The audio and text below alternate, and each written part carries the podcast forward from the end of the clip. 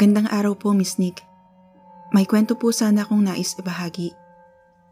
Nangyari po ito sa Bayugan, Agusan del Sur, sa tiyahin ko, si Tia Guring.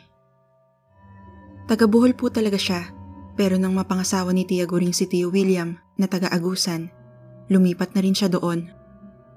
Nagtatrabaho po si Tio William sa isang logging company, kaya madalas wala si Tio William sa bahay. Lingguhan lang kung umuwi kasi medyo malayo ang site na kanilang pinagtatrabahuan. Wala namang problema kay Tia Guring mag-isa. May katapangan kasi. Likas daw kasi sa amin na maging matapang. May halo daw kasing dugong Kastila. Kasi yung lolo ng lolo ko ay may lahing Kastila. Yun ang sabi nila mama, pero hindi ako naniniwala. Kasi balat lang ang maganda sa amin. Kinulang kami sa height.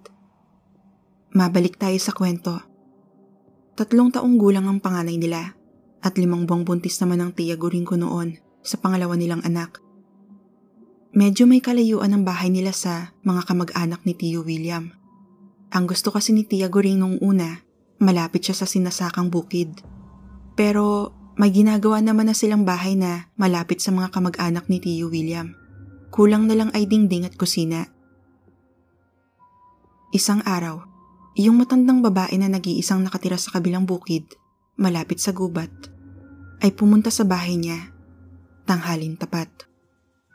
Mag-isa ka lang ba ditong nakatira? Tanong ng matanda kay Tia Guring. Kasama ko ang anak ko manang, asan ba asawa mo?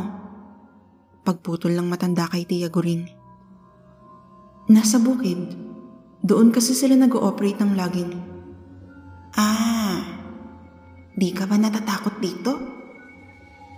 Tanong ng matanda. Bakit naman ako matatakot? Wala namang masamang tao dito. Isa pa, matagal na po kaming nakatira dito. Sagot ni Tia Guring. Ah, ganun ba? Anang matanda. At ilang saglit pa'y, umalis na ang matanda at naiwang nagtataka si Tia Guring. Nung mag-aagaw na ang liwanag at dilim, nakarinig si Tia Guring ng parang ingay ng tiktik. Napabigkas na lang si Tia Goring ng, Aba, ang aga niyo ah. At nagpatuloy sa paghahanda ng hapunan. Mga bandang 7pm na nun, napansin niyang ang ingay na kaninang nagmumula sa isa ay ngayon ay dalawa. At ilang saglit pa, parang nagkalat na sa paligid ng bahay niya at ng mga puno ng mangga, santol at langka ang napakaraming ingay ng tiktik. Di naglaon. Napalitan naman ang ingay na iyon ng tunog ng baboy, aso at pusa. Pagkatapos ay bigla nilang susuwagin ang kanyang dingding. Tapos, biglang may maririnig na naglalakad na sa bubungan nila. Gawa sa nipa ang bubong nila, kaya rinig na rinig ang bawat paglakad.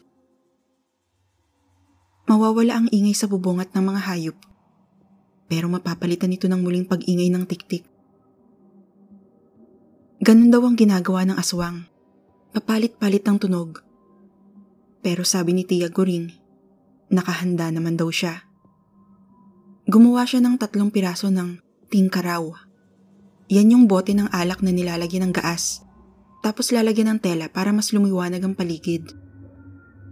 Naglagay siya ng isa, malapit sa anak niyang natutulog isa sa may sala. Kahit malit ang kubo nila, may konting pwesto pa rin para sa sala at kainan nila. At isa na hawak-hawak niya. Hawak-hawak rin niya ang itak nila. Bandang alas 12 ng gabi, nakarinig ulit si Tia Guring nang may naglalakad sa bubungan nila pero ngayon ay agresibo na. May maliit daw na butas ang bubungan nila at laking gulat ng tiya ko nang biglang ipasok ng kung anumang nilalang iyon ang ulo nito. Kitang kita daw ni tiya ang itsura nito. Anyong bibi daw na napakapula ng mata. Nagkatitigan pa raw silang dalawa. Kung matapang kang aswang ka, lumundag ka dito na makita mong hinahanap mo. Sigaw ni Tia Guring. Tinitigan lang daw siya nito ng matalim at matagal. At nang magsaway, inalis ang ulo sa butas. pero naririnig pa rin niya ang parehas na pagpapalit-palit ng tunog ng baboy, pusa, aso, tapos tiktik. Alas 3.30 na ng madaling araw. Marahil naramdaman ng aswang na may papadaan ng mga tao, kaya ito tumigil at nawala. Sa probinsya kasi, maaga nagigising ang mga tao para magpastol ng mga hayop.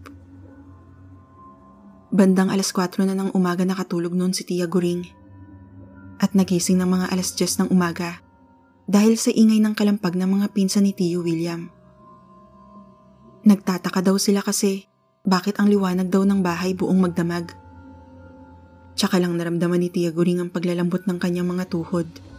Sabay na iiyak na ikinuwento ang nakakatakot na pangyayari nung lumipas na gabi. Sinabi niyang inaswang daw siya nung matandang nakatira malapit sa gubat at nagpapasalamat siya sa Diyos na nakaligtas sila mag-ina at nabigyan ng second life. Nagmamadaling hinakot ng mga pinsan ni Tio William ang mga gamit nila Tia Guring. Mabilis ding sinugod ng ibang pinsang lalaki ang bahay ng matanda pero wala na silang naabutan. Sobrang kalat daw dun sa bahay ng matanda kaya ang ginawa na lang nila ay sinunog ito.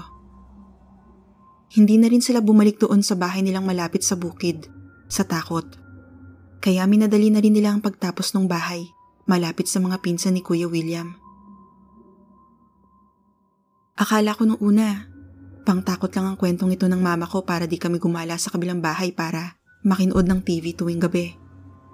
Pero nang bumalik ako ng Mindanao at nagtrabaho ako sa isa ko pang tiyahin, natanong ko ang tiya ko tungkol dun sa nangyari kay Tia Guring.